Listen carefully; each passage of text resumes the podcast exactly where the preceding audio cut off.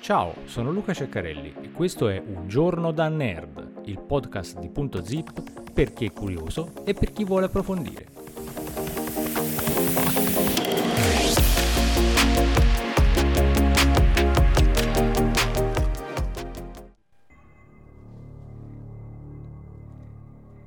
Benvenuti 114 episodio di Un giorno da nerd.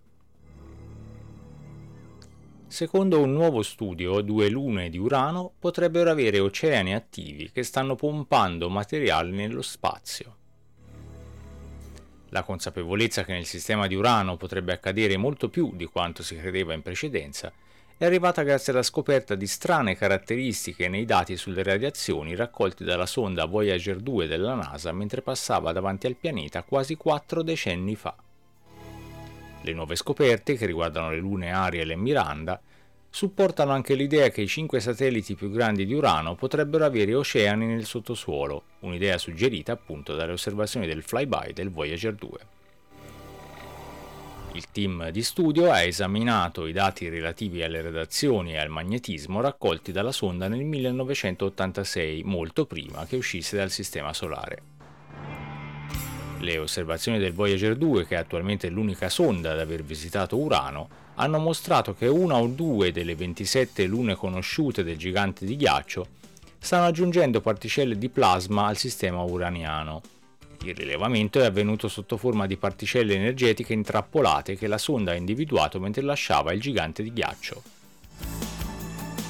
Il meccanismo con cui Miranda o Ariel potrebbero agire in questo modo è attualmente sconosciuto, ma c'è una possibile causa molto allettante, ovvero che una o entrambe le lune ghiacciate possano possedere un oceano liquido sotto la loro superficie ghiacciata che sta attivamente sparando pennacchi di materiale nello spazio.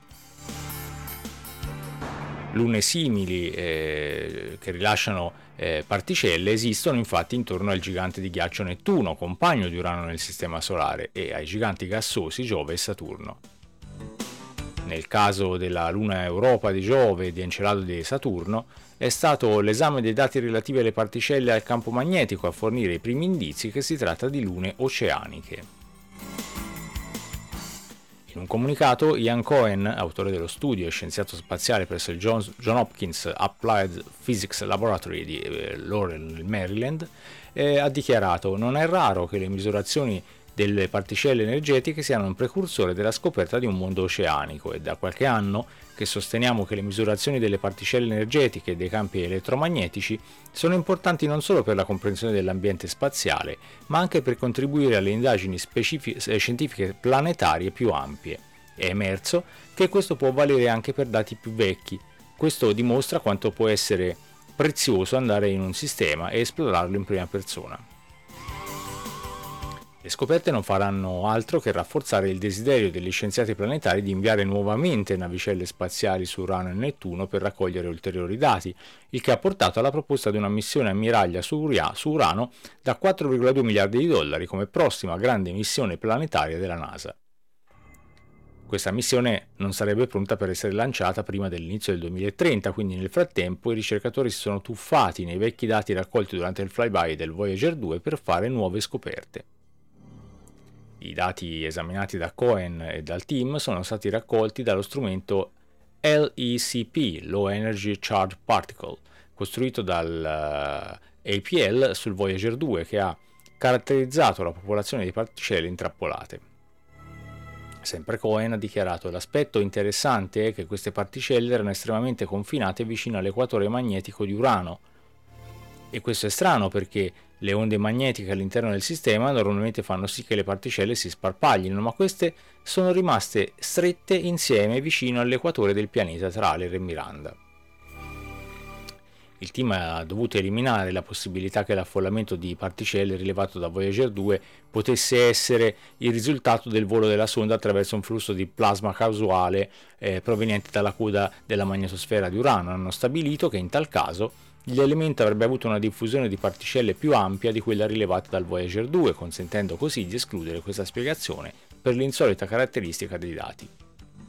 Cohen e il team hanno quindi iniziato a esplorare semplici modelli fisici utilizzando le conoscenze sulle lune oceaniche sviluppate e acquisite da quando Voyager 2 ha effettuato il suo flyby di Urano 37 anni fa per ricreare i dati raccolti dalla sonda. Questo ha indicato che la caratteristica poteva provenire solo da una fonte forte e consistente di particelle con un meccanismo specifico per energizzarle. Hanno escluso altre possibili spiegazioni giungendo alla teoria che le particelle intrappolate provengono da almeno una delle lune di Urano, con Ariel e o Miranda come principali indiziati. Il team pensa che le particelle siano state espulse sotto forma di un pennacchio di vapore simili a quelli visti eruttare da Encelado. Un altro possibile meccanismo di espulsione è lo sputtering, uno processo in cui le particelle ad alta energia si scontrano con una superficie innescando l'espulsione di altre particelle nello spazio. Attualmente, ha detto Cohen, siamo al 50-50 se si tratta dell'uno o dell'altro, riferendosi all'ipotesi del pennacchio e dello sputtering. Quale che sia il meccanismo di espulsione in atto nel sistema di Urano, il meccanismo che dà energie a queste particelle è più o meno lo stesso. Questo meccanismo di energizzazione è probabilmente un flusso costante di particelle che fluisce dalle lune nello spazio generando onde elettromagnetiche. Queste onde accelerano poi una piccola frazione di queste particelle fino a raggiungere un'energia sufficiente per essere rilevata dallo strumento LCEP. Questo processo manterrebbe anche le particelle intrappolate quindi strettamente confinate, proprio come ha visto Voyager 2. Prima di poter stabilire con certezza che le particelle provengano da oceani sotterranei su, Ariel o su Miranda, è necessario raccogliere altri dati dalla regione vicino a Urano eh, Cohen ha concluso i dati sono coerenti col potenziale molto eccitante della presenza di un oceano lunare attivo. Possiamo sempre fare una modellazione più completa, ma finché non avremo nuovi dati, le conclusioni saranno sempre limitate. I risultati dell'equipe sono stati presentati il 16 marzo alla 54esima conferenza annuale di scienze lunari e planetarie e sono stati accettati per la pubblicazione sulla rivista Geophysical Research Letters. Ricorda che se vuoi puoi seguirci e ricevere tutti gli aggiornamenti di un giorno da nerd eh, cliccando sul tasto iscriviti, abbonati, segui e ovviamente in tutto in modo gratuito.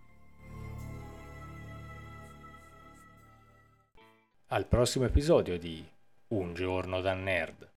Segui Punto Zip, la cultura in un piccolo spazio, su Facebook, su YouTube e sul nostro sito www.zip.net.